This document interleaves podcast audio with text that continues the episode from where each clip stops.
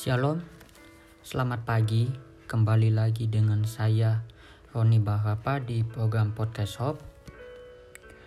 Nah, di episode kali ini saya mau sharing dari Kolose 2 ayatnya yang ke-6 sampai ayatnya yang ke-15. Firman Tuhan berbunyi demikian. Kepenuhan hidup dalam Kristus. Kamu telah menerima Kristus Yesus, Tuhan kita karena itu hendaklah hidupmu tetap di dalam dia. Hendaklah kamu berakal di dalam dia dan dibangun di atas dia. Hendaklah kamu bertambah teguh dalam iman yang telah diajarkan kepadamu dan hendaklah hatimu melimpah dengan syukur. Hati-hatilah supaya jangan ada yang menawan kamu dengan filsafatnya yang kosong dan palsu menurut ajaran turun-temurun dan roh-roh dunia, tetapi tidak menurut Kristus.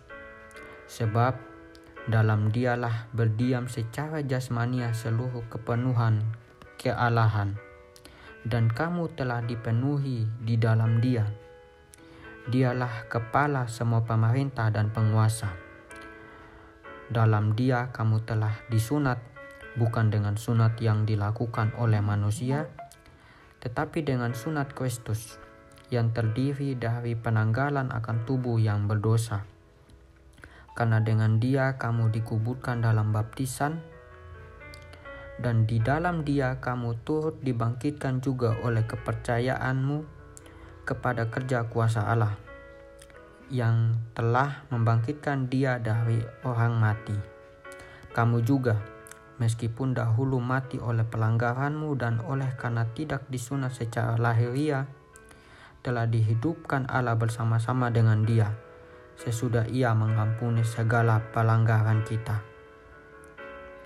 Dengan menghapuskan surat hutang yang oleh ketentuan-ketentuan hukum mendakwa dan mengancam kita, dan itu ditiadakannya dengan memakukannya pada kayu salib ia telah melucuti pemerintah-pemerintah dan penguasa-penguasa dan menjadikan mereka tontonan umum dalam kemenangannya atas mereka. Demikian firman Tuhan. Nah, aku mau sharing tentang berpikir kritis. Kenapa uh, pentingnya berpikir kritis. Karena uh, sebagai anak muda gitu sebagai seorang muda kita perlu berpikir kritis gitu. Seseorang yang uh, tidak berpikir kritis tujuannya itu tidak jelas. Dia memiliki tujuan yang tidak jelas tetapi seseorang yang berpikir kritis dia punya tujuan yang jelas dan dia berpikir uh, bagaimana cara supaya bisa sampai pada tujuan itu gitu. Jadi uh, hidupnya itu penuh dengan progres atau kemajuan satu demi satu gitu. Nah, kita tahu gitu kan bahwa di zaman sekarang ini orang-orang itu lebih sibuk gitu dengan urusan mereka sendiri. Lebih sibuk ini memperbaiki hidup. Lebih sibuk dengan uh, studi pekerjaan gitu. Daripada uh, membangun hubungan dengan Tuhan punya hubungan yang intim dengan Tuhan. Namun bukan berarti setiap kesibukan yang kita lakukan itu uh, salah ya. Tapi itu akan menjadi salah ketika kita terjerumus di dalam situ kita uh, menjauhi Tuhan karena kita terlalu sibuk dengan hal itu.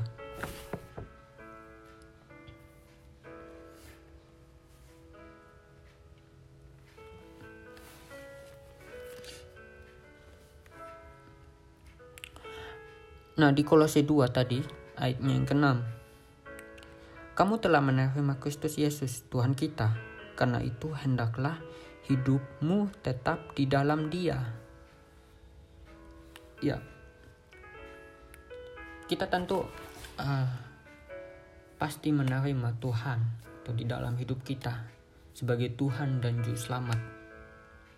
Tapi uh, pertanyaannya adalah apakah hidup kita itu tetap di dalam Tuhan gitu? Apakah kita punya hubungan dengan Tuhan gitu?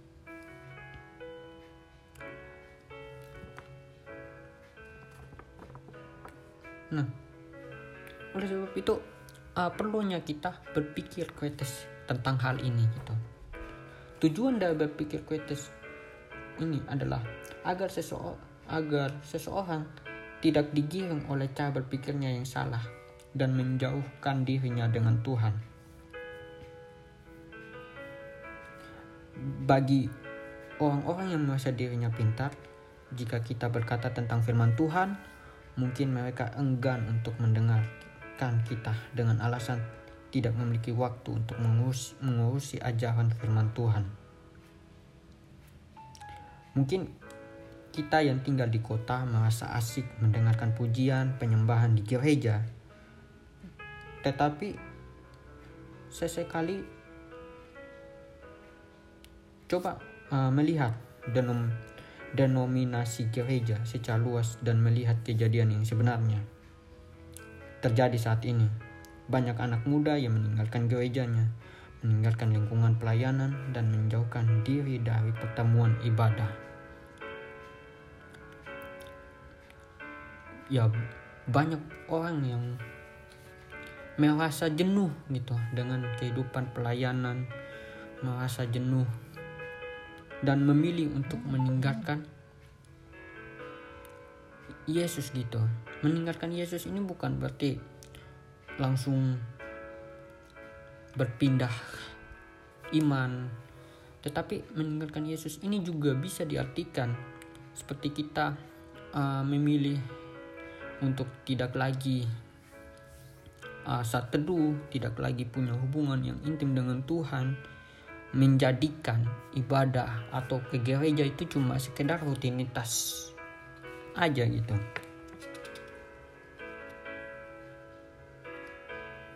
Nah, kondisi ini sangat menarik itu. Karena apa? Karena dulu pada zaman dulu iblis itu uh, menjauhkan uh, kita dari Tuhan itu dengan menakuti kita dengan wajah yang seram seperti di film-film gitu. Nah, tetapi sekarang iblis uh, membuat kita jauh dengan Tuhan. Itu dari cara pikir kita yang cara berpikir kita gitu.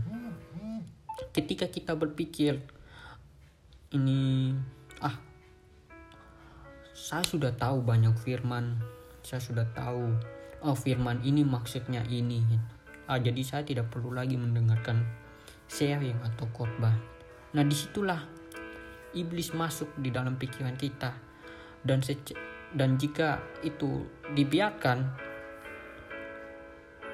lama-lama secara tidak sadar kita akan jauh dari Tuhan. Kita akan meninggalkan Tuhan itu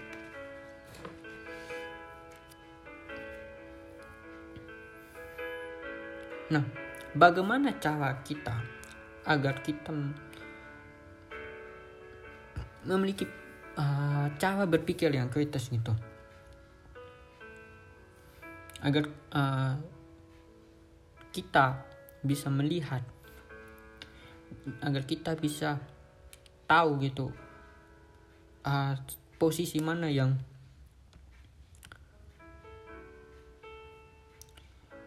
posisi mana atau maksudnya poin-poin mana yang nanti bisa membuat kita jauh dari Tuhan. Nah, yang pertama yaitu bakal di dalam Kristus.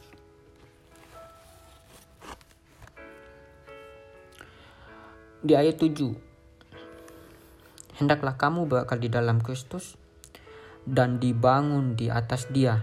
Hendaklah kamu bertambah teguh dalam iman yang telah diajarkan kepadamu dan hendaklah hatimu melimpah dengan syukur.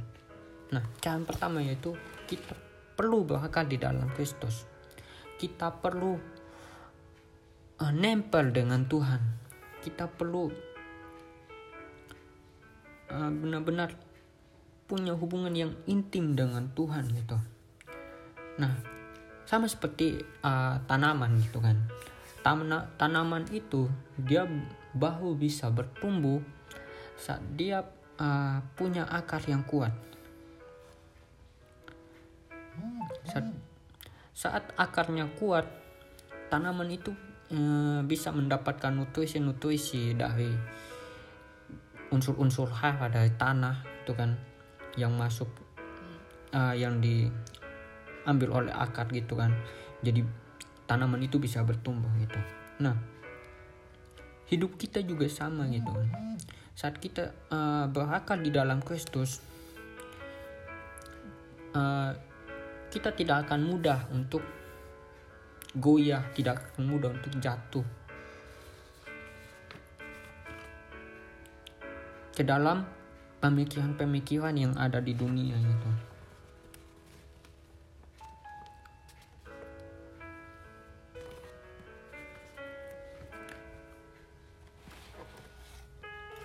Nah, ayat 8 yaitu hati-hatilah supaya jangan ada yang menawan kamu dengan filsafatnya yang kosong dan palsu menurut ajaran turun temurun dan roh-roh dunia, tetapi tidak menurut Kristus.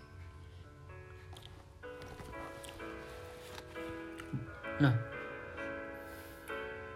akil-akil ini gitu kan. Akil-akil ini banyak uh, banyak ajaran atau dan ajaran dunia yang mengajarkan kita yang mengajarkan kita yang mempengaruhi kita sehingga kita jauh dari Tuhan gitu. Nah, firman Tuhan mengatakan bahwa kita harus berhati-hati gitu. Nah, bagaimana uh, kita bisa berhati-hati gitu tentu saat tentu yaitu kita harus berpikir kritis kita berpikir uh, selektif gitu tentang apa yang ada di dunia gitu. Nah berakal di dalam Kristus bukan berbicara tentang karena dia anak pendeta atau sudah lahir baru gitu. Kuliah jurusan sekolah Alkitab teologi, seberapa lama dia melayani Tuhan, tetapi berbicara mengenai di mana tempat dia menanam imannya. Seperti tanaman yang tumbuh subur di tepi aliran air, begitu juga dengan kehidupan kita jika kita benar-benar hidup di dalam Kristus. Nah, ayat 9 sebab dalam dialah berdiam secara jas, jasmania seluruh kepenuhan Allah.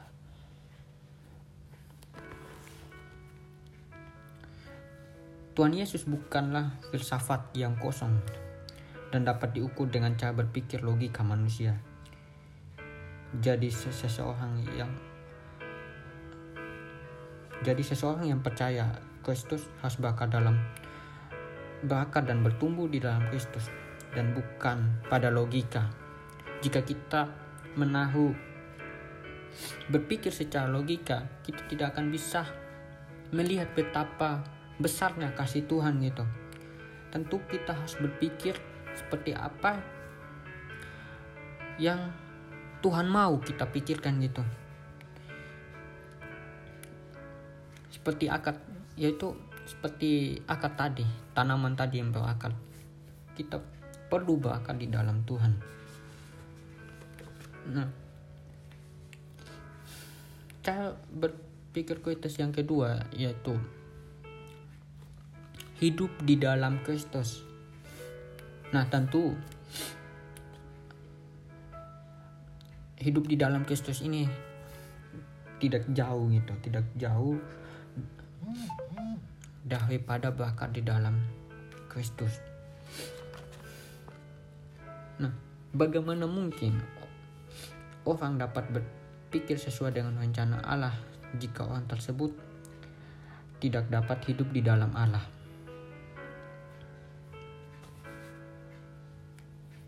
Seseorang tidak akan bisa tahu rencana Tuhan atas hidupnya jika dia hidup di luar Tuhan. Gitu. Seseorang baru bisa mengerti, baru bisa paham tentang rencana Tuhan atas hidupnya, yaitu ketika dia hidup di dalam Tuhan. Gitu.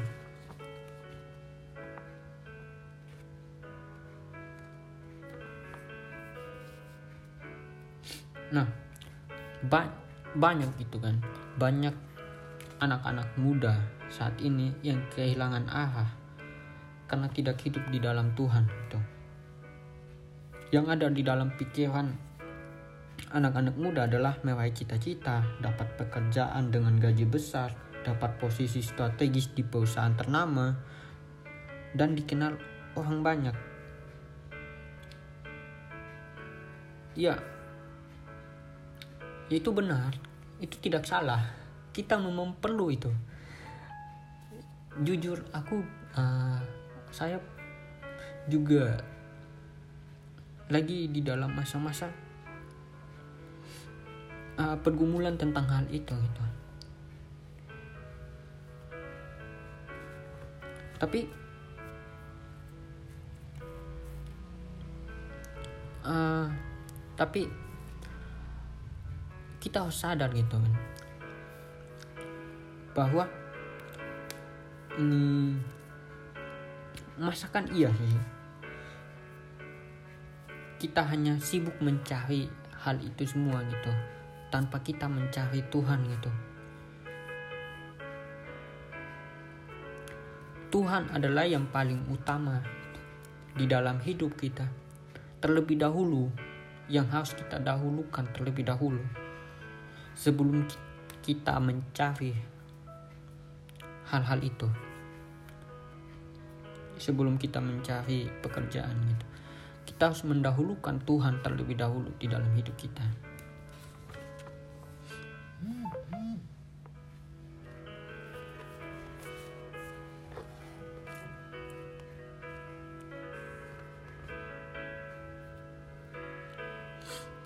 Ayat 10 berkata, "Dan kamu telah dipenuhi di dalam Dia. Dialah kepala semua pemerintah dan penguasa." Ya, Tuhan kepala itu, Tuhan berkuasa gitu. Semua hal yang kita cari di dunia ini itu ada dalam kuasanya Tuhan gitu. Akan sangat rugi bagi kita jika kita mencari hal itu dan mengabaikan Tuhan gitu.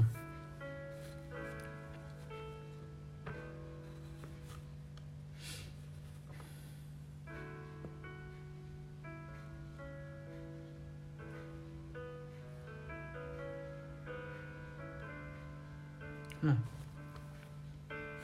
yang ketiga yaitu menjadi orang yang berkemenangan ya kita harus berkemenangan gitu. Dengan pergumulan masalah yang ada di dalam hidup kita. Sekalipun uh, kita punya pergumulan yang berat tapi percaya percaya gitu. Tuhan memberikan kita kekuatan memampukan kita untuk melewati semua. Nah setelah kita bakal dan hidup di dalam Kristus, maka ada sukacita yang kita terima dan berkemenangan setiap hari. Mengapa sih ada banyak anak muda saat ini yang terintimidasi dengan dosa? Penyebabnya adalah orang tersebut belum menang. Sangat tidak enak jika Seseorang diintimidasi setiap hari, pikiran dihantui dengan rasa takut, dan tidak mempunyai kekuatan untuk bangkit. aku mau kesaksian saya mau kesaksian gitu kan. Ada satu dosa yang tidak bisa saya lepaskan gitu. Dosa itu adalah dosa kemalasan saya malas untuk melakukan banyak hal. Bahkan dalam satu hari saya bisa cuma tiduran baring di atas kasur. Itu selama seharian penuh. Dan itu ah, saya pergum terus pergumulkan gitu kan. Untuk bisa bangkit gitu. Nah intimidasi intimidasi pikiran saya bahwa saya ini tidak bisa menang atas dosa kemalasan ini. Yang membuat saya itu tidak mengalami masakan namanya kemenangan gitu. Masakan tuh masakan apa namanya hadirat Tuhan atas hidup saya gitu. Atau mungkin uh, ada banyak dari teman-teman yang punya pergumulan yang tidak bisa lepas dari rasa malas mungkin atau hal yang lain gitu tetapi percayalah teman-teman bahwa 2000 tahun yang lalu Tuhan Yesus telah membebaskan kita dari belenggu dosa. Jadi uh, jika saat ini kita memiliki pikiran yang diintimidasi oleh dosa, katakan bahwa saya telah bebas. Dosa itu tidak lagi mengintimidasi kita gitu. Nah, bagaimana caranya kita supaya tetap uh, apa namanya? tetap berkemenangan yaitu tadi itu tadi bahkan di dalam Kristus hidup di dalam Kristus dan kita mencari Tuhan setiap hari gitu mencari Tuhan membaca firman Tuhan setiap pagi gitu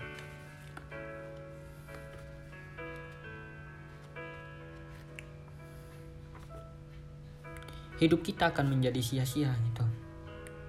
Jika kita tahu akan firman Tuhan, kita tahu bahwa kita hidup kita ini telah ditebus oleh Tuhan Yesus di atas kayu salib dua tahun yang lalu. Jika kita tahu tapi kita memilih untuk melakukan hal-hal yang ada di dunia ini hal kesenangan-kesenangan yang ada di dunia ini dan meninggalkan Tuhan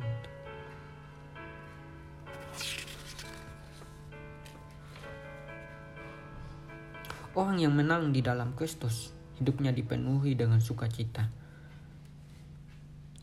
Dan hasil dari sukacita yang dia alami pasti dia akan ceritakan pada orang lain yang belum mengalami agar mereka menjadi orang yang berkemenangan di dalam Kristus. penting bagi kita untuk bersaksi terhadap orang lain itu tentang apa yang kita alami masa-masa di mana uh, kita bertemu dengan Tuhan masakan hadirat Tuhan penting bagi kita untuk membagikan kepada orang lain agar mereka juga bisa merasakan tentang kasih Tuhan itu seperti apa, seperti yang kita rasakan gitu. So, mari berpikir kritis gitu tentang dunia uh, selama kita hidup. Ber, berpikir kritis tentang uh, segala hal yang ada di dunia ini. Kita menyeleksi pikiran-pikiran uh, apa pun yang ada di dunia ini yang membuat kita jauh dari Tuhan itu dan milikilah hidup di dalam Tuhan menjadikan Tuhan yang utama di dalam hidup kita amin baik uh, terima kasih teman-teman semoga uh, apa yang saya sharing ini bisa member, memberkati teman-teman semuanya yang mendengarkan. Uh, sampai jumpa lagi di episode selanjutnya. Selamat pagi dan akhir kata God bless.